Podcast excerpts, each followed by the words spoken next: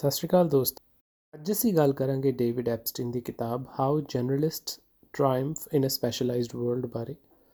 ਤੋਂ ਇਸ ਕਿਤਾਬ 'ਚ ਆਥਰ ਕਹਿੰਦਾ ਹੈ ਕਿ ਦੋ ਰਸਤੇ ਨੇ ਸਕਸੈਸ ਨੂੰ ਅਚੀਵ ਕਰਨ ਦੇ। ਤੋਂ ਇੱਕ ਜਿਹੜਾ ਰਸਤਾ ਹੈ ਉਹ ਹੈ ਸਪੈਸ਼ਲਾਈਜੇਸ਼ਨ ਦਾ। ਜਿਸ 'ਚ ਕੀ ਹੈ ਕਿ ਤੁਸੀਂ ਯੰਗ ਏਜ 'ਚ ਕਿਸੇ ਫੀਲਡ ਵਿੱਚ ਜਲਦੀ ਕਮਿਟ ਕਰ ਲੈਂਦੇ ਹੋ ਆਪਣੇ ਆਪ ਨੂੰ ਤੇ ਫਿਰ ਤੁਸੀਂ ਉਸ ਫੀਲਡ ਦੀ ਹੋਰ ਪ੍ਰੈਕਟਿਸ ਕਰਦੇ ਹੋ। ਉਹ ਚਾਹੇ ਸਪੋਰਟਸ ਹੋਣ ਜਾਂ ਐਕਟਿੰਗ ਹੋਵੇ ਜਾਂ ਕੋਈ ਵੀ ਹੋਰ ਫੀਲਡ ਹੋਵੇ। ਤੇ ਜਿਸ ਵਿੱਚ ਕੋਸ਼ਿਸ਼ ਇਹ ਹੁੰਦੀ ਹੈ ਕਿ ਜਿਹੜਾ ਸਕਿੱਲ ਸੈਟ ਹੈ ਉਹਨੂੰ ਹੋਰ ਡੀਪ ਕੀਤਾ ਜਾ ਸਕੇ ਤੇ ਉਮਰ ਦੇ ਨਾਲ ਨਾਲ ਜਿਹੜੀਆਂ ਸਕਿੱਲਸ ਬਹੁਤ ਜ਼ਿਆਦਾ ਤਰਾਸ਼ੀਆਂ ਜਾਣ। ਇਹ ਜਿਹੜੀ ਅਪਰੋਚ ਹੈ ਬਹੁਤ ਜ਼ਿਆਦਾ ਪਪੂਲਰ ਹੋਈ, ਬਹੁਤ, ਕਈ ਤਰ੍ਹਾਂ ਦੀ ਬੁੱਕਸ 'ਚ ਤੁਸੀਂ ਦੇਖਿਆ ਕਈ ਤਰ੍ਹਾਂ ਦੀ ਬਾਇਓਗ੍ਰਾਫੀਜ਼ 'ਚ ਜਿਹੜਾ ਤੁਹਾਨੂੰ ਇਹ ਦੇਖਣ ਦਾ ਮੌਕਾ ਮਿਲਿਆ ਹੋਵੇਗਾ, ਜਿੱਥੇ ਪ੍ਰੈਕਟਿਸ ਤੇ ਬਹੁਤ ਜ਼ੋਰ ਦਿੱਤਾ ਜਾਂਦਾ ਯੰਗ ਏਜ ਤੋਂ। ਬਟ ਇਹ ਆਥਰ ਕਹਿੰਦਾ ਹੈ ਕਿ ਇੱਕ ਹੋਰ ਤਰੀਕਾ ਹੈ, ਉਹ ਹੈ ਜਨਰਲਾਈਜੇਸ਼ਨ ਦਾ। ਜਨਰਲਾਈਜੇਸ਼ਨ ਚ ਕੀ ਹੈ ਕਿ ਤੁਸੀਂ ਕਿਸੇ ਵੀ ਟੌਪਿਕ 'ਚ ਕੋਈ ਇੰਨਾ ਡੀਪ ਨਹੀਂ ਜਾਂਦੇ ਯੰਗ ਏਜ ਤੋਂ ਰਾਦਰ ਤੁਸੀਂ ਇੱਕ ਤਰ੍ਹਾਂ ਵਰਡ ਵਰਤਿਆ ਜਾਂਦਾ ਹੈ ਸੈਂਪਲਿੰਗ ਪੀਰੀਅਡ ਕਿ ਜਿਹਦੇ 'ਚ ਤੁਸੀਂ ਵੱਖ-ਵੱਖ ਚੀਜ਼ਾਂ ਵੱਖ-ਵੱਖ ਰਸਤੇ ਅਖਤਿਆਰ ਕਰਦੇ ਹੋ ਕਾਮਯਾਬੀ ਵੱਲ ਜਾਣ ਲਈ। ਬਟ ਤੁਹਾਡਾ ਮੇਨ ਮਕਸਦ ਕਾਮਯਾਬੀ ਨਹੀਂ ਹੈ ਬਟ ਕਿ ਤੁਸੀਂ ਸਿੱਖਣਾ ਚਾਹੁੰਦੇ ਹੋ ਅਲੱਗ-ਅਲੱਗ ਚੀਜ਼ਾਂ ਨੂੰ। ਤੇ ਅੱਗੇ ਜਦੋਂ ਜ਼ਿੰਦਗੀ 'ਚ ਤੁਸੀਂ ਅਗਰ ਆਪਣਾ ਕੈਰੀਅਰ ਚੇਂਜ ਕਰਨਾ ਹੈ, ਤੁਹਾਨੂੰ ਇਹ ਜਿਹੜੀ ਤੁਸੀਂ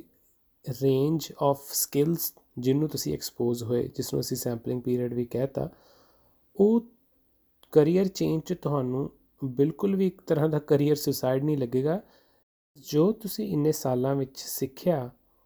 ਉਹ ਤੋਂ ਹੁਣ ਤੁਸੀਂ ਕਿੰਨੇ ਤਰ੍ਹਾਂ ਦੇ ਆਈਡੀਆ ਲੈ ਸਕਦੇ ਹੋ? ਕਿਉਂਕਿ ਤੁਸੀਂ ਕਿੰਨੇ ਤਰ੍ਹਾਂ ਦੀ ਫੀਲਡਸ 'ਚ ਰਹੇ ਹੋ, ਕਿੰਨੇ ਤਰ੍ਹਾਂ ਦੇ ਸਕਿੱਲਸ ਨੂੰ ਐਕਸਪੋਜ਼ ਹੋਏ ਹੋ, ਤਾਂ ਉਹ ਤੁਹਾਡੇ ਲਈ ਇੱਕ ਐਡਵਾਂਟੇਜ ਦਾ ਕੰਮ ਕਰਦਾ ਹੈ। ਸੋ ਇਹ ਸਨ ਮੁੱਖ ਤੌਰ ਤੇ ਦੋ ਰਸਤੇ ਜਿਹੜੇ ਨੇ ਸਕਸੈਸ ਆਪਣੀ ਲਾਈਫ 'ਚ ਅਚੀਵ ਕਰਨ ਦੇ। ਦੋ ਬਹੁਤ ਵੱਡੇ ਖਿਡਾਰੀ ਇਸ ਕਿਤਾਬ ਦੇ ਮੁੱਖ ਪਾਤਰ ਨੇ। ਉਹਨਾਂ 'ਚੋਂ ਇੱਕ ਹੈ ਦੁਨੀਆ ਦਾ ਸਭ ਤੋਂ ਵੱਡਾ ਗੋਲਫ ਪਲੇਅਰ ਜਾਂ ਜੋ ਵਰਲਡ ਨੰਬਰ 1 ਰਹਿ ਚੁੱਕਾ ਹੈ, ਉਹ ਹੈ ਟਾਈਗਰ ਵੁੱਡਸ ਤੇ ਦੂਸਰਾ ਹੈ ਰੋਜਰ ਫੈਡਰਰ, ਜੋ ਦੁਨੀਆ ਦਾ ਨੰਬਰ 1 ਟੈਨਿਸ ਪਲੇਅਰ ਰਹਿ ਚੁੱਕਾ ਹੈ। ਇਹਨਾਂ ਦੋਵਾਂ ਦੀ ਜ਼ਿੰਦਗੀ ਜਿਹੜੀ ਹੈ ਨਾ, ਉਹ ਸਪੈਸ਼ਲਾਈਜੇਸ਼ਨ ਤੇ ਜਨਰਲਾਈਜੇਸ਼ਨ ਉੱਤੇ ਆਧਾਰਿਤ ਹੈ। ਜਿਵੇਂ ਜਿਹੜਾ ਟਾਈਗਰ ਵੁੱਡਸ ਸੀ ਨਾ, ਉਹ ਉਸ ਨੂੰ ਉਸਦੇ ਫਾਦਰ ਨੇ 7 ਮਹੀਨੇ ਦੀ ਏਜ ਵਿੱਚ ਹੀ ਗੋਲਫ ਸਟਿਕ ਕਹ ਲੋ ਗੋਲਫ ਪਟਰ ਜਿਹੜਾ, ਉਹ ਫੜਾਤਾ ਸੀ।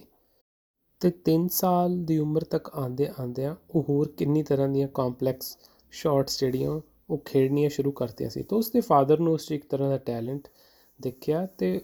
ਤੇ ਉਸਦਾ ਫਾਦਰ ਵੀ ਬਹੁਤ ਜ਼ਿਆਦਾ ਪੁਸ਼ੀ ਸੀ ਤੇ ਉਹਨੂੰ ਯੰਗ ਏਜ ਤੋਂ ਹੀ 8-8 10-10 ਘੰਟੇ ਪ੍ਰੈਕਟਿਸ ਜਿਹੜੀ ਰੋਜ਼ਾਨਾ ਕਰਨੀ ਪੈਂਦੀ ਸੀ। ਬਹੁਤ ਵਾਰ ਤੁਸੀਂ ਕਿਤਾਬਾਂ 'ਚ ਪੜ੍ਹਿਆ ਵੀ ਹੋਵੇਗਾ ਕਿ the more competitive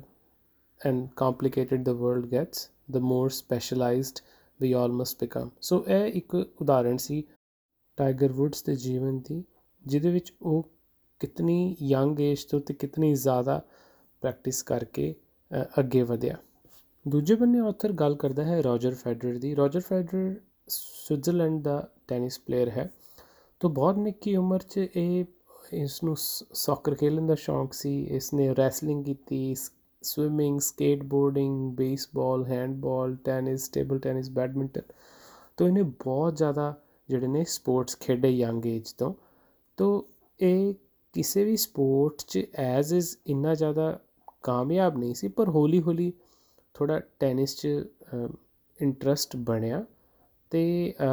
ਸ਼ੁਰੂ ਸ਼ੁਰੂ 'ਚ ਤਾਂ ਰੋਜਰ ਜਿਹੜਾ ਉਹ ਟੈਨਿਸ 'ਚ ਵੀ ਕੋਈ ਬਹੁਤ ਵਧੀਆ ਨਹੀਂ ਸੀ ਬਟ ਹੌਲੀ ਹੌਲੀ ਪ੍ਰੈਕਟਿਸ ਕਰਕੇ ਜਾਂ ਉਸਦੇ ਕੋਚ ਨੂੰ ਫਿਰ ਦਿਖਣਾ ਸ਼ੁਰੂ ਹੋਇਆ ਕਿ ਇਹ ਜਿਹੜੇ ਇਸ ਦੀ ਸੇਮ ਏਜ ਦੇ ਮੁੰਡੇ ਆ ਮੁੰਡੇ ਨੇ, ਉਹਨਾਂ ਤੋਂ ਥੋੜਾ ਬੈਟਰ ਖੇਡਦਾ ਵਾ। ਕੋਚ ਚਾਹੁੰਦਾ ਸੀ ਕਿ ਇਸ ਨੂੰ ਹੋਰ ਹਾਇਰ ਏਜ ਗਰੁੱਪ 'ਚ ਖਿਡਾਇਆ ਜਾਵੇ ਬਟ ਰੋਜਰ ਆਪ ਉਸ ਦੀ ਰਿਜ਼ਰਵੇਸ਼ਨ ਸੀ ਬਿਕਾਜ਼ ਉਹ ਨਹੀਂ ਸੀ ਚਾਹੁੰਦਾ ਖੇਡਣਾ ਕਿਉਂਕਿ ਉਸ ਦਾ ਇੰਟਰਸਟ ਸੀ ਜ਼ਿਆਦਾ ਮਿਊਜ਼ਿਕ ਵਿੱਚ ਸੌਕਰ ਵਿੱਚ। ਤੋਂ ਤੇ ਨਾਲੇ ਉਹਨੂੰ ਲੱਗਦਾ ਸੀ ਕਿ ਜਿਹੜੇ ਵੱਡੇ ਮੁੰਡਿਆਂ ਨਾਲ ਖੇਡੇਗਾ ਕਿ ਉਹ ਬਹੁਤ ਸੀਰੀਅਸ ਨੇ। ਬਟ ਦੇਖੋ ਦੋਸਤੋ, ਇਹ ਤੇ ਇੱਕ ਹਿਸਟਰੀ ਹੋ ਗਈ ਬਿਕਾਜ਼ ਇਵੈਂਚੁਅਲੀ ਜਦੋਂ ਉਸਨੇ ਲੇਟ ਜ਼ਿੰਦਗੀ 'ਚ ਕਮਿਟ ਕੀਤਾ ਟੈਨਿਸ ਨੂੰ ਐਜ਼ ਅ ਸਪੋਰਟ ਐਕਸੈਪਟ ਕਰਨ 'ਚ, ਪਰ ਜਦੋਂ ਉਹ ਆਇਆ ਤੇ ਆਲਮੋਸਟ 15-20 ਸਾਲ ਤੱਕ ਕੰਸਿਸਟੈਂਟਲੀ ਜਿਹੜਾ ਉਹ ਰੈਂਕ ਨੰਬਰ 1 ਰਿਹਾ ਜਾਂ ਉਸ ਦੇ ਆਸ-ਪਾਸ ਹੀ ਮੰਡਰਾਉਂਦਾ। ਤੋ ਰੋਜਰ ਫੈਡਰਰ ਦੀ ਇਹ ਇੱਕ ਐਗਜ਼ਾਮਪਲ ਬਣ ਗਈ ਰੇਂਜ ਦੀ। ਕਿ ਉਸਨੇ ਇੰਨਾ ਵਾਈਡ ਐਕਸਪੋਜ਼ਰ ਲਿਆ ਡਿਫਰੈਂਟ ਸਪੋਰਟਸ ਦਾ ਕਿ ਉਹ ਸਿੱਖਿਆ ਜਿਹੜੀਆਂ ਸਕਿੱਲਸ ਸਨ, ਉਹ ਉਸ ਨੂੰ ਅਲਟੀਮੇਟਲੀ ਟੈਨਿਸ 'ਚ ਕਿੱਥੇ ਤੋਂ ਕਿੱਥੇ ਪਹੁੰਚਾ ਗਈਆਂ। ਸੋ ਇਹ ਸਾਰੇ ਸੰਦਰਭ 'ਚ ਸਾਨੂੰ ਸਿੱਖਣ ਨੂੰ ਕੀ ਮਿਲਦਾ ਹੈ? ਸੋ ਇੱਥੇ ਦੋ ਕਨਸੈਪਟ ਸਾਹਮਣੇ ਆਉਂਦੇ ਨੇ ਕਿ ਪਹਿਲਾ ਕਿ ਐਕਸਪੀਰੀਅੰਸ ਤੇ ਐਕਸਪਰਟਿਸ ਦੀ ਆਪਸ 'ਚ ਕੀ ਲਿੰਕੇਜ ਹੈ? ਇਹ ਜ਼ਰੂਰੀ ਨਹੀਂ ਕਿ ਤੁਸੀਂ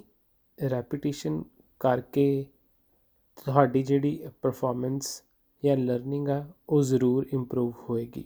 ਰੈਦਰ ਇਹ ਡਿਪੈਂਡ ਕਰਦਾ ਹੈ ਕਿ ਕਿਸ ਚੀਜ਼ ਦੀ ਪਰਫਾਰਮੈਂਸ ਜਾਂ ਕਿਸ ਚੀਜ਼ ਬਾਰੇ ਤੁਸੀਂ ਲਰਨ ਕਰਨਾ ਚਾਹੁੰਦੇ ਹੋ। ਸੋ ਜਿੱਦਾਂ ਚੈਸ ਤੇ ਗੋਲਫ ਜਿਹੜੇ ਨੇ ਨਾ, ਉਹ ਇਸ ਰੂਲ ਦੇ ਐਕਸੈਪਸ਼ਨ ਨੇ। ਤੇ ਇੱਕ ਇੰਟਰਸਟਿੰਗ ਜਿਹੜਾ ਰਿਸਰਚ ਜਿਹੜੀ ਸਾਹਮਣੇ ਆਈ ਹੈ ਕਿ ਜਦੋਂ ਐਲੀਟ ਪਰਫਾਰਮਰ ਤੇ ਨੀਅਰ ਐਲੀਟ ਪਰਫਾਰਮਰ ਜਿਹੜੇ ਸਨ,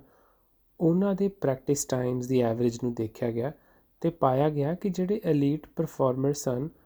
ਉਹ 15 ਕੁ ਘੰਟੇ 15 ਕੁ ਘੰਟੇ ਹਰ ਹਫ਼ਤੇ ਆਪਣੀ ਏਜ 15 ਤੋਂ ਲੈ ਕੇ 18 ਸਾਲ ਦੀ ਉਮਰ ਤੱਕ ਪ੍ਰੈਕਟਿਸ ਕਰਦੇ ਸਨ ਤੇ ਉਸ ਤੋਂ ਬਾਅਦ ਵੀ ਉਹ ਆਲਮੋਸਟ 21 ਸਾਲ ਦੀ ਉਮਰ ਤੱਕ ਵੀ 15 ਘੰਟੇ ਪਰ ਹਫ਼ਤੇ ਹੀ ਪ੍ਰੈਕਟਿਸ ਕਰਦੇ ਸਨ। ਤੇ ਜਦੋਂ ਨੀਅਰ ਐਲੀਟ ਕਿ ਜਿਹੜੇ ਬਿਲਕੁਲ ਐਲੀਟ ਦੇ ਕੋਲ ਆ ਕੇ ਰਹਿ ਗਏ, ਪਰ ਐਲੀਟ ਸਟੇਟਸ ਤੱਕ ਜਿਹੜਾ ਉਹ ਨਹੀਂ ਪਹੁੰਚ ਸਕੇ। ਉਹਨਾਂ ਦੇ ਜਿਹੜੀ ਪ੍ਰੈਕਟਿਸ ਆਵਰਸ ਸਨ 10 ਘੰਟੇ ਪਰ ਹਫ਼ਤੇ 15 ਤੋਂ 18 ਦੀ ਏਜ ਤੱਕ, ਤੇ ਉਹ ਬਾਅਦ ਚੋਂ ਜਿਹੜੇ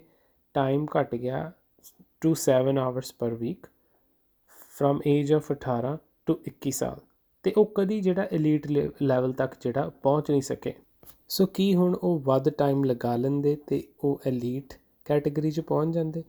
ਸੋ ਇਹ ਕਹਿਣਾ ਤਾਂ ਥੋੜਾ ਟਫ ਹੀ ਹੈਗਾ, ਪਰ ਆਥਰ ਨੇ ਇੱਕ ਬੜੀ ਇੰਟਰਸਟਿੰਗ ਗੱਲ ਜਿਹੜੀ ਇਸ ਰਿਸਰਚ 'ਚੋਂ ਸਾਹਮਣੇ ਕੱਢ ਕੇ ਲਿਆਂਦੀ ਕਿ ਉਸਨੇ ਜਿਹੜਾ ਡਾਟਾ ਸਟੱਡੀ ਕੀਤੀ ਨੀਅਰ ਐਲੀਟ ਪਰਫਾਰਮਰਸ ਦਾ, ਜਿਹੜੇ ਕਿ 18 ਜਾਂ 18 ਤੋਂ ਬਾਅਦ ਦੀ ਉਮਰ ਤੱਕ ਆਪਣੀ ਪ੍ਰੈਕਟਿਸ ਜਿਹੜੀ ਛੱਡ ਚੁੱਕੇ ਸਨ, ਤੋਂ ਉਸਨੇ ਇਹ ਪਾਇਆ ਕਿ ਇਹ ਨੀਅਰ ਐਲੀਟ ਪਰਫਾਰਮਰ ਆਪਣੀ ਯੰਗ ਏਜ 'ਚ ਬਹੁਤ ਜ਼ਿਆਦਾ ਪ੍ਰੈਕਟਿਸ ਕਰਦੇ ਸਨ ਵਰਸਸ ਜਿਹੜੇ ਐਲੀਟ ਪਲੇਅਰ ਸਨ ਸੋ 0 ਤੋਂ ਲੈ ਕੇ 9 ਸਾਲ ਦੀ ਉਮਰ ਤੱਕ ਜਿਹੜੇ ਨੀਅਰ ਐਲੀਟ ਦੀ ਪ੍ਰੈਕਟਿਸ ਵਾਸ ਆਲਮੋਸਟ ਡਬਲ ਤੇ ਆਫ ਜਿਹੜੇ ਇਵੈਂਚੁਅਲੀ ਐਲੀਟ ਬਣੇ ਤੇ 12 ਤੋਂ 15 ਸਾਲ ਦੀ ਉਮਰ ਤੱਕ ਉਹ ਇਨ ਫੈਕਟ ਐਲੀਟ ਪਲੇਅਰਸ ਨਾਲੋਂ ਵੀ 3 ਘੰਟੇ ਐਕਸਟਰਾ ਪਰ ਵੀਕ ਹੀ ਔਨ ਐਵਰੇਜ ਪ੍ਰੈਕਟਿਸ ਕਰਦੇ ਸਨ। ਬਟ ਜਦੋਂ ਅਰਾਊਂਡ ਉਹ ਪਹੁੰਚੇ ਏਜ 16 ਜਾਂ 16 ਤੋਂ ਬਾਅਦ, ਤੇ ਉੱਥੇ ਜਾ ਕੇ ਜਿਹੜਾ ਇੱਕ ਟਰਨ ਅਰਾਊਂਡ ਹੋਣਾ ਸ਼ੁਰੂ ਹੋ ਗਿਆ, ਕਿਉਂਕਿ ਜਿਹੜੇ ਨੀਅਰ ਐਲੀਟ ਸੀ, ਉਹਨਾਂ ਦੇ ਪ੍ਰੈਕਟਿਸ ਜਿਹੜੇ ਆਵਰਸ ਆ, ਉਹ ਡ੍ਰੌਪ ਹੋ ਗਏ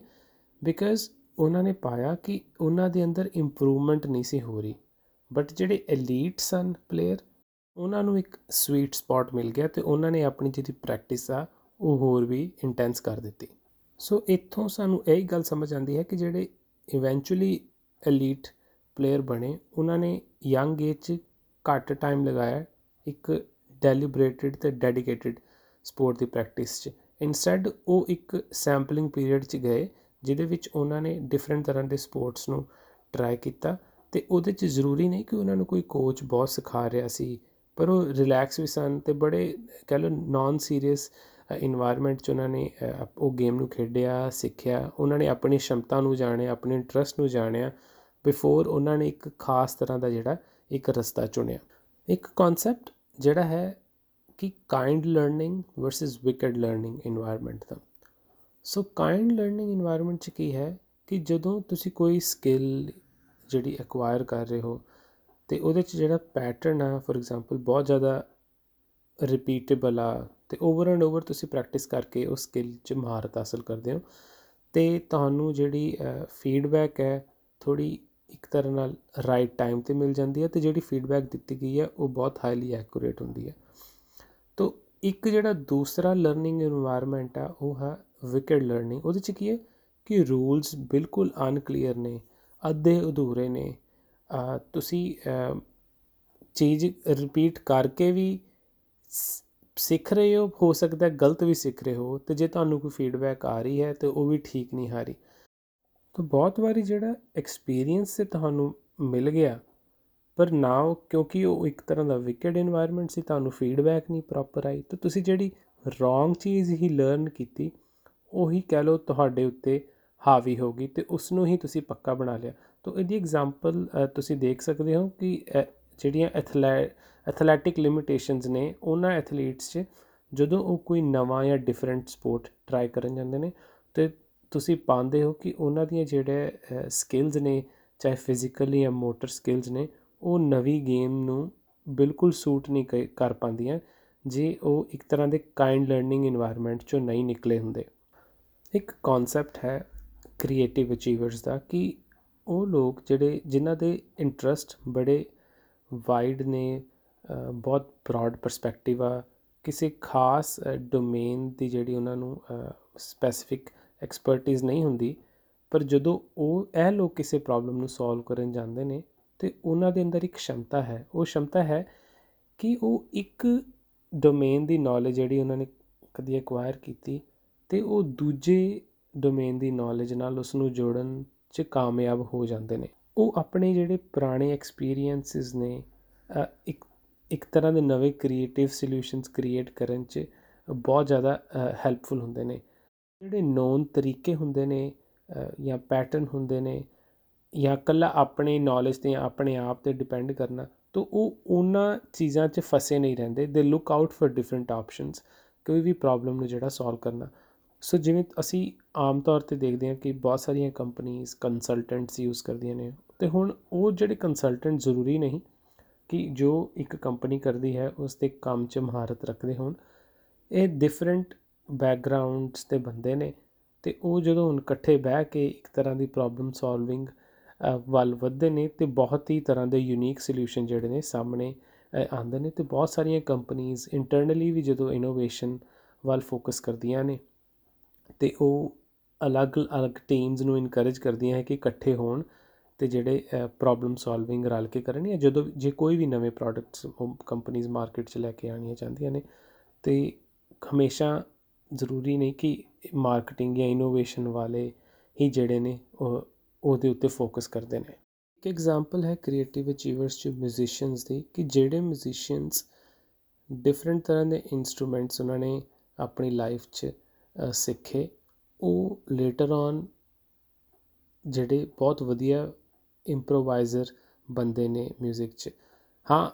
ਇਹ ਜ਼ਰੂਰ ਹੈ ਕਿ ਜੇ ਤੁਸੀਂ ਇੱਕ ਇਨਸਟਰੂਮੈਂਟ ਯੰਗ ਏਜ 'ਚ ਸਿੱਖਣਾ ਸ਼ੁਰੂ ਕਰ ਦਿਓ ਤੇ ਉਸ 'ਚ ਮਹਾਰਤ ਹਾਸਲ ਕਰ ਦਿਓ ਉਹ ਜ਼ਿਆਦਾ ਉਸ ਨਾਲ ਇਕਨੋਮਿਕ ਸਪੋਰਟ ਦੀ ਥੋੜੀ ਗਾਰੰਟੀ ਤੇ ਹੋ ਜਾਂਦੀ ਹੈ, ਪਰ ਫੀਲਡ ਨੂੰ ਅੱਗੇ ਲੈ ਕੇ ਜਾਣਾ ਤੇ ਇੰਪਰੋਵਾਈਜ਼ੇਸ਼ਨ 'ਚ ਸਟਰੋਂਗ ਹੋਣਾ ਉਹ ਜਿਹੜੀ ਚੀਜ਼ ਹੈ, ਉਹ ਤੁਹਾਨੂੰ ਫਿਰ ਸਾਰੇ ਆਰਟਿਸਟ 'ਚ ਜਿਹੜੀ ਦੇਖਣ ਨੂੰ ਨਹੀਂ ਮਿਲਦੀ। ਕ੍ਰੀਏਟਿਵ ਅਚੀਵਰ ਬਣਨ ਲਈ ਇਹ ਵੀ ਜਾਣਨਾ ਜ਼ਰੂਰੀ ਹੈ ਕਿ ਤੁਹਾਡਾ ਲਰਨਿੰਗ ਸਟਾਈਲ ਕਿੱਦਾਂ ਦਾ ਹੈ। ਕਿ ਬਹੁਤ ਸਾਰੇ ਕੁਐਸਚਨ ਨਾ ਬਹੁਤ ਜ਼ਿਆਦਾ ਪ੍ਰੋਸੀਜਰਲ ਹੁੰਦੇ ਨੇ ਤੇ ਉਹਨਾਂ 'ਚ ਬਹੁਤੀ ਕੜੀ ਨਹੀਂ ਜੋੜਨੀ ਹੁੰਦੀ। ਜਿਵੇਂ ਕਿਸੇ ਬੱਚੇ ਨੇ 2 2 ਹੈ, ਇੱਕ ਵਾਰ ਤੁਸੀਂ ਉਹਨੂੰ ਦੱਸਤਾ ਕਿ 2 2 4 ਬਣ ਗਿਆ ਤੋ ਉਸ ਪੈਟਰਨ ਨੂੰ ਲਰਨ ਕਰਕੇ ਉਹ ਉਸ ਤਰ੍ਹਾਂ ਦੇ ਸਵਾਲ ਜਿਹੜੇ ਹੋਰ ਕੱਢ ਸਕਦਾ ਹੈ। ਪਰ ਇਸ 'ਚ ਇੱਕ ਹੋਰ ਚੀਜ਼ ਜਿਹੜੀ ਮਿਸ ਹੋ ਗਈ, ਉਹ ਸੀ ਕਨੈਕਸ਼ਨਸ ਫਾਰਮ ਕਰਨ ਦੀ ਐਬਿਲਿਟੀ ਜਿਹਦੇ 'ਚ ਕੀ ਆ? ਕਿਸੇ ਕਨਸੈਪਟ ਨੂੰ ਡੀਪਲੀ ਸਮਝਣਾ ਤੇ ਇਹ ਸਮਝਣਾ ਕਿ ਜ਼ਰੂਰੀ ਨਹੀਂ ਕਿ ਜਿਹੜਾ ਫਾਰਮੂਲਾ ਤੁਸੀਂ ਪਹਿਲਾਂ ਸਿੱਖਿਆ, ਉਹ ਉਸ ਚੀਜ਼ ਤੇ ਲਾਗੂ ਹੋਵੇ, ਪਰ ਇਸ ਤਰ੍ਹਾਂ ਦਾ এনवायरमेंट ਦੇਣਾ ਕਿਸੇ ਬੱਚੇ ਨੂੰ ਕਿ ਉਹਦੀ ਕਨੈਕਸ਼ਨ ਮੇਕਿੰਗ ਐਬਿਲਿਟੀ ਸਟਰੋਂਗ ਹੋਵੇ, ਉਹ ਬਹੁਤ ਜ਼ਰੂਰੀ ਹੈ ਜੇ ਅਸੀਂ ਚਾਹੁੰਦੇ ਹਾਂ ਕਿ ਕੋਈ ਵੀ ਸਿੱਖਣ ਵਾਲਾ ਇੱਕ ਤਰ੍ਹਾਂ ਦਾ ਕ੍ਰੀਏਟਿਵ ਅਚੀਵਰ ਬਣ ਸਕੇ ਇੱਕ ਐਗਜ਼ਾਮਪਲ ਹੈ ਕਿ ਜਦੋਂ ਕੋਈ ਬੱਚਾ ਕੁਐਸਚਨ ਸੋਲਵ ਕਰ ਰਿਹਾ ਹੈ ਕਿਸੇ ਵੀ ਸਬਜੈਕਟ ਦਾ ਹੋ ਸਕਦਾ ਹੈ ਤਾਂ ਜੇ ਉਸ ਨੂੰ ਤੁਸੀਂ ਚੀਟ ਸੋਲਿਊਸ਼ਨ ਪ੍ਰੋਵਾਈਡ ਕਰ ਦਿਓ ਹੁਣ ਉਸ ਨਾਲ ਇਹ ਹੁੰਦਾ ਹੈ ਕਿ ਬੱਚਾ ਜਿਹੜਾ ਹੈ, ਉਹ ਕਨੈਕਸ਼ਨ ਆਪਣੇ ਤੌਰ ਤੇ ਜਿਹੜਾ ਨਹੀਂ ਅ, ਬਣਾ ਪਾਉਂਦਾ। ਤਾਂ ਇਹਦੇ 'ਚ ਕੀ ਹੋ ਗਿਆ ਕਿ ਜਿਹੜੀ ਲਰਨਿੰਗ ਪ੍ਰੋਸੈਸ ਫੋਕਸਡ ਨਹੀਂ ਰਹਿੰਦੀ ਉਹ ਬਹੁਤ ਜ਼ਿਆਦਾ ਜਿਹੜੀ ਰਿਜ਼ਲਟ ਓਰੀਐਂਟਡ ਬਣ ਜਾਂਦੀ ਹੈ। ਲੇਟ ਬਲੂਮਰਸ ਦੀ ਐਗਜ਼ਾਮਪਲਸ 'ਚ ਅ, ਮਸ਼ਹੂਰ ਪੇਂਟਰ ਵੈਨ ਗੋ ਤੇ ਰਾਈਟਰ ਜੇ ਕੇ ਰੋਲਿੰਗ ਦਾ ਨਾਮ ਵੀ ਜ਼ਰੂਰ ਇਸ ਤੁਹਾਨੂੰ ਕਿਤਾਬ 'ਚ ਮਿਲੇਗਾ ਕਿ ਵੈਨ ਗੋ ਦਾ ਇੱਕ ਬਹੁਤ ਯੂਨੀਕ ਪੇਂਟਿੰਗ ਸਟਾਈਲ ਸੀ ਜੇ ਤੁਸੀਂ ਉਹਦੀ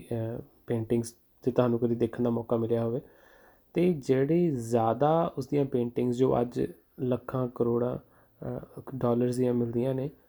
ਉਹ ਉਸਨੇ ਆਪਣੀ ਜ਼ਿੰਦਗੀ ਦੇ ਲਾਸਟ 2 ਸਾਲ 'ਚ ਹੀ ਬਣਾਈਆਂ। ਤੇ ਜਿਹੜੀ ਜੇਕੇ ਰੋਲਿੰਗ ਹੈ ਉਸ ਨੂੰ ਵੀ ਰੀਅਲ ਫਾਈਨੈਂਸ਼ੀਅਲ ਸਕਸੈਸ ਤੱਕ ਪਹੁੰਚਣ ਲਈ ਕਿੰਨੇ ਡਿਫਰੈਂਟ ਤਰ੍ਹਾਂ ਦੇ ਜਿਹੜੇ ਨੇ ਰਸਤੇ ਲੈ ਕੇ ਪਹੁੰਚਣਾ ਪਿਆ। ਇਹ ਵੀ ਦੱਸਿਆ ਗਿਆ ਕਿ ਜਿਹੜੇ ਸਟੂਡੈਂਟਸ अर्ਲੀ ਏਜ 'ਚ ਸਪੈਸ਼ਲਾਈਜੇਸ਼ਨ ਵੱਲ ਪੈ ਜਾਂਦੇ ਨੇ, ਬਹੁਤ ਸਪੈਸਿਫਿਕ ਸਕਿੱਲ ਸੈਟ ਡਿਵੈਲਪ ਕਰਨ ਲੱਗ ਪੈਂਦੇ ਨੇ,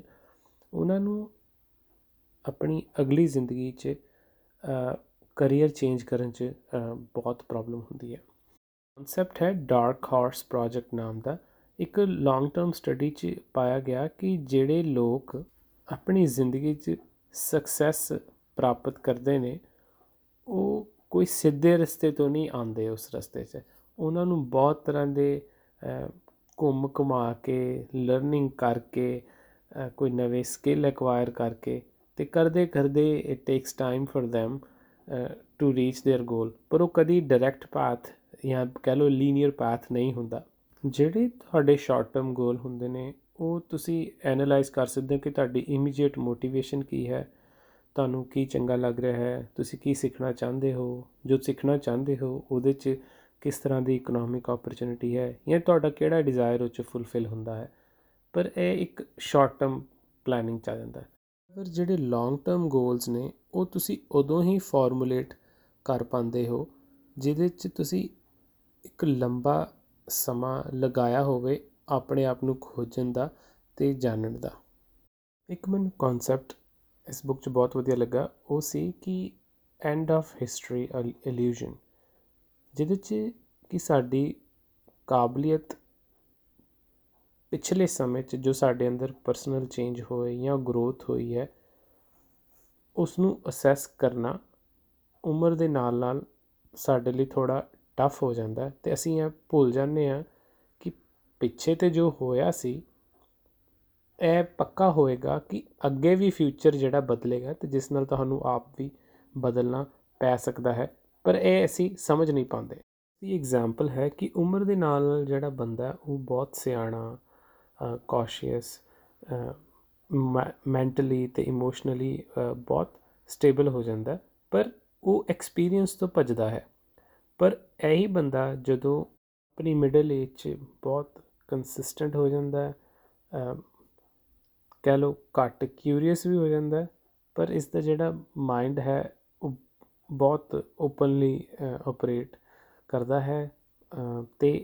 ਇਨਵੈਂਟਿਵ ਤੇ ਐਕਸਪੀਰੀਅੰਸ ਲੈਣ ਦੀ ਜਿਹੜੀ ਸ਼ਮਤਾ ਹੈ, ਉਹ ਹਜੇ ਵੀ ਬਰਕਰਾਰ ਰਹਿੰਦੀ ਹੈ। ਇਸ ਤੋਂ ਅਸੀਂ ਇਹ ਸਿੱਖਣਾ ਹੈ ਕਿ ਨਵੀਂ ਜਿਹੜੀ ਸਕਿੱਲ ਹੈ, ਉਹ ਸਾਨੂੰ ਅਕਵਾਇਰ ਕਰਨ ਲਈ ਬਾਰ-ਬਾਰ ਆਪਣੇ ਮਾਈਂਡਸੈਟ ਨਾਲ, ਆਪਣੀ ਏਜ ਨਾਲ ਤੁਹਾਨੂੰ ਰੂਬਰੂ ਹੋਣਾ ਪਏਗਾ ਤੇ ਇਹ ਰਿਅਲਾਈਜ਼ ਕਰਨਾ ਪਏਗਾ ਵੀ ਤੁਸੀਂ ਉਹੀ ਹੋ ਜੋ ਪਹਿਲਾਂ ਸਾਰੇ ਸਾਈਕਲ ਤੋਂ ਨਿਕਲੇ ਹੋ ਬਟ ਉਮਰ ਦੇ ਨਾਲ ਨਾਲ ਹੁਣ ਤੁਸੀਂ ਬਦਲ ਰਹੇ ਹੋ ਰੈਜ਼ਿਸਟ ਕਰ ਰਹੇ ਹੋ ਕੁਝ ਨਵਾਂ ਸਿੱਖਣ ਲਈ, ਜੋ ਕਿ ਤੁਹਾਡੀ ਇੱਕ ਤਰ੍ਹਾਂ ਦੀ ਰੇਂਜ ਨੂੰ ਡਿਵੈਲਪ ਹੋਣ ਤੋਂ ਰੋਕ ਰਿਹਾ ਹੁੰਦਾ ਹੈ। ਇੱਕ ਦੋ ਹੋਰ ਗੱਲਾਂ ਜਿਹੜੀਆਂ ਕਿਤਾਬ 'ਚ ਮੈਨੂੰ ਇੰਟਰਸਟਿੰਗ ਲੱਗੀਆਂ, ਇੱਕ ਸੀ ਕਨਸੈਪਟ ਆਊਟਸਾਈਡ ਥਿੰਕਿੰਗ ਦਾ, ਕਿ ਜਦੋਂ ਤੁਸੀਂ ਟ੍ਰੈਡੀਸ਼ਨਲ ਟ੍ਰੇਨਿੰਗ ਜਾਂ ਮੈਥਡਸ ਤੋਂ ਬਾਹਰ ਜਾ ਕੇ ਕੋਈ ਵੀ ਪ੍ਰੋਬਲਮ ਸੋਲਵਿੰਗ ਕਰਨਾ ਚਾਹੁੰਦੇ ਹੋ, ਤਾਂ ਉਹ ਹੋਗੀ ਆਊਟਸਾਈਡ ਇਨ ਥਿੰਕਿੰਗ ਕਿ ਬਾਹਰੋਂ ਇਨਫੋਰਮੇਸ਼ਨ ਜਿਹੜੀ ਹੈ ਉਹ ਅੰਦਰ ਲੈ ਕੇ ਆਣੀ ਤੇ ਇਸੇ ਤਰ੍ਹਾਂ ਇੱਕ ਕਨਸੈਪਟ ਹੈ ਆਇਨਸਟਲਿੰਗ ਇਫੈਕਟ ਦਾ ਕਿ ਜਿਵੇਂ ਦਾ ਤੁਹਾਡਾ ਪੁਰਾਣਾ ਜਾਂ ਪਹਿਲਾ ਐਕਸਪੀਰੀਅੰਸ ਰਿਹਾ ਵਾ, ਤੁਸੀਂ ਪ੍ਰੋਬਲਮ ਨੂੰ ਉਸੇ ਹੀ ਤਰੀਕੇ ਨਾਲ ਜਿਹੜਾ ਸੋਲਵ ਕਰਨਾ ਚਾਹੁੰਦੇ ਹੋ। ਇਸ ਨੂੰ ਓਵਰਕਮ ਕਰਨ ਲਈ ਇੱਕ ਕੰਪਨੀ ਹੈ ਇਨੋਸੈਂਟਿਵ ਤੇ ਉਹ ਕੀ ਕਰਦੇ ਨੇ ਕਿ ਇੱਕ ਤਰ੍ਹਾਂ ਦੀ ਓਪਨ ਇਨੋਵੇਸ਼ਨ ਤੇ ਕਰਾਊਡ ਸੋਰਸਿੰਗ ਬੇਸਡ ਸੋਲੂਸ਼ਨ ਜਿਹੜੇ ਨੇ ਉਹ ਕ੍ਰੀਏਟ ਕਰਦੇ ਨੇ। ਇਸ ਨਾਲ ਹੁੰਦਾ ਇਹ ਹੈ ਕਿ ਤੁਸੀਂ ਸਪੈਸ਼ਲਿਸਟ ਦੇ ਜੰਗਲ ਤੋਂ ਬਚਦੇ ਹੋ, ਇੱਕ set particular way of thinking ਤੋਂ ਬਚਦੇ ਹੋ ਤੇ ਜਿਹੜੇ ਜਰਨਲਿਸਟ ਤੁਸੀਂ ਪ੍ਰੋਬਲਮ ਸੋਲਵਿੰਗ ਲਈ ਲੈ ਕੇ ਆਏ, ਉਹਨਾਂ ਦੇ ਜਿਹੜੇ ਵਿਡਥ ਆਫ ਐਕਸਪੀਰੀਅੰਸ ਦੀ ਯੂਟਿਲਾਈਜੇਸ਼ਨ ਕਰਕੇ ਬਹੁਤ ਹੀ ਨਵੇਂ ਨਵੇਂ ਤਰ੍ਹਾਂ ਦੇ ਸੋਲੂਸ਼ਨ ਵੀ ਸਾਹਮਣੇ ਆਉਂਦੇ ਨੇ ਤੇ ਤਰੀਕੇ ਵੀ ਸਾਹਮਣੇ ਆਉਂਦੇ ਨੇ ਕਿ ਕਿਸੇ ਪ੍ਰੋਬਲਮ ਨੂੰ ਜਿਹੜਾ ਸੋਲਵ ਕਰਨ ਦੇ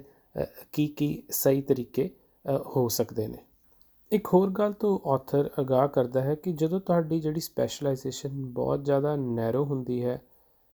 ਤੇ ਕੱਲ ਨੂੰ ਜਦੋਂ ਤੁਸੀਂ ਕੋਈ ਕੈਰੀਅਰ ਚੇਂਜ ਕਰਨਾ ਹੈ ਜਾਂ ਕੋਈ ਹੋਰ ਸਕਿੱਲ ਐਕਵਾਇਰ ਕਰਨੀ ਹੈ ਤਾਂ ਤੁਹਾਡੀ ਨੈਚੁਰਲ ਟੈਂਡੈਂਸੀ ਇਹ ਹੀ ਹੋਏਗੀ ਕਿ ਜੋ ਤੁਸੀਂ ਉਸ ਨੈਰੋ ਸਪੈਸ਼ਲਾਈਜੇਸ਼ਨ ਨੂੰ ਹਾਸਲ ਕਰਨ 'ਚ, ਜਿਸ ਐਫਰਟ 'ਚ ਗੁਜ਼ਰੇ ਜਾਂ ਜੋ ਤੁਸੀਂ ਉਸ ਸਕਿੱਲ ਨੂੰ ਐਕਵਾਇਰ ਕਰਦੇ ਹੋਏ ਆ ਚੀਜ਼ਾਂ ਸਿੱਖੀਆਂ, ਉਹੀ ਤੁਸੀਂ ਇੱਕ ਨਵੇਂ ਕੈਰੀਅਰ ਚੇਂਜ ਜਿਹੜਾ ਤੁਹਾਡਾ ਡੋਮੇਨ ਚੇਂਜ ਹੋਇਆ, ਉਹਦੇ ਵਿੱਚ ਉਹੀ ਫੈਮਿਲੀਅਰ ਪੈਟਰਨਸ ਜਿਹੜੇ ਤੁਸੀਂ ਲਗਾਉਣ ਦੀ ਕੋਸ਼ਿਸ਼ ਕਰਦੇ ਹੋ, ਉਹੀ ਸੇਮ ਐਕਸਪੀਰੀਅੰਸ ਲਗਾਉਣ ਦੀ ਕੋਸ਼ਿਸ਼ ਕਰਦੇ ਹੋ ਤੇ ਉਹ ਬਹੁਤ ਵਾਰੀ ਜਿਹੜਾ ਲੋਕਾਂ ਦੇ ਕੇਸ 'ਚ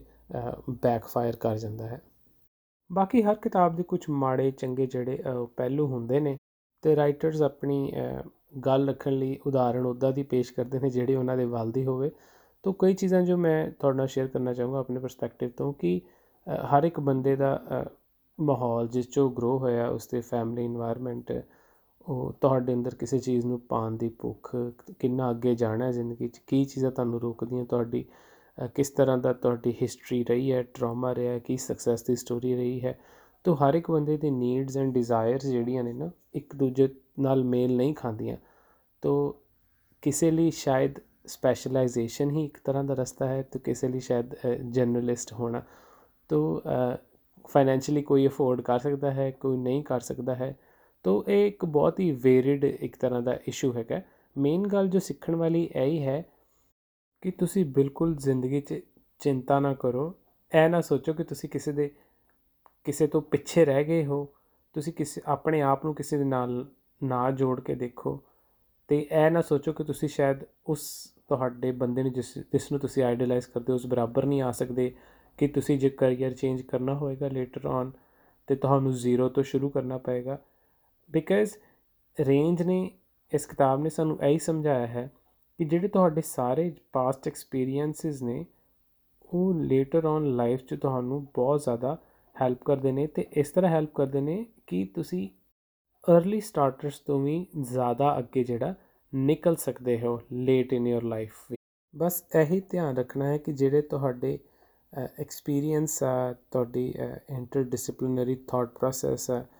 ਉਹ ਸਾਰੀਆਂ ਚੀਜ਼ਾਂ ਨੇ ਤੁਸੀਂ ਹਮੇਸ਼ਾ ਆਪਣਾ ਕੰਮ ਕਰਦੇ ਰਹੋ ਤੇ ਮੇਕ ਸ਼ੋਰ ਕਿ ਤੁਹਾਡੀ ਜਿਹੜੀ ਪਰਸਨਲ ਤੇ ਪ੍ਰੋਫੈਸ਼ਨਲ ਰੇਂਜ ਹੈ, ਉਹ ਕੰਟੀਨਿਊਸਲੀ ਡਾਈਵਰਸਿਫਾਈ ਹੁੰਦੀ ਰਹੇ। ਸੋ ਫਿਰ ਅਗਲੀ ਵਾਰ ਇੱਕ ਹੋਰ ਕਿਤਾਬ ਨਾਲ ਮਿਲਾਂਗੇ ਦੋਸਤੋ। ਸਤਿ ਸ਼੍ਰੀ ਅਕਾਲ।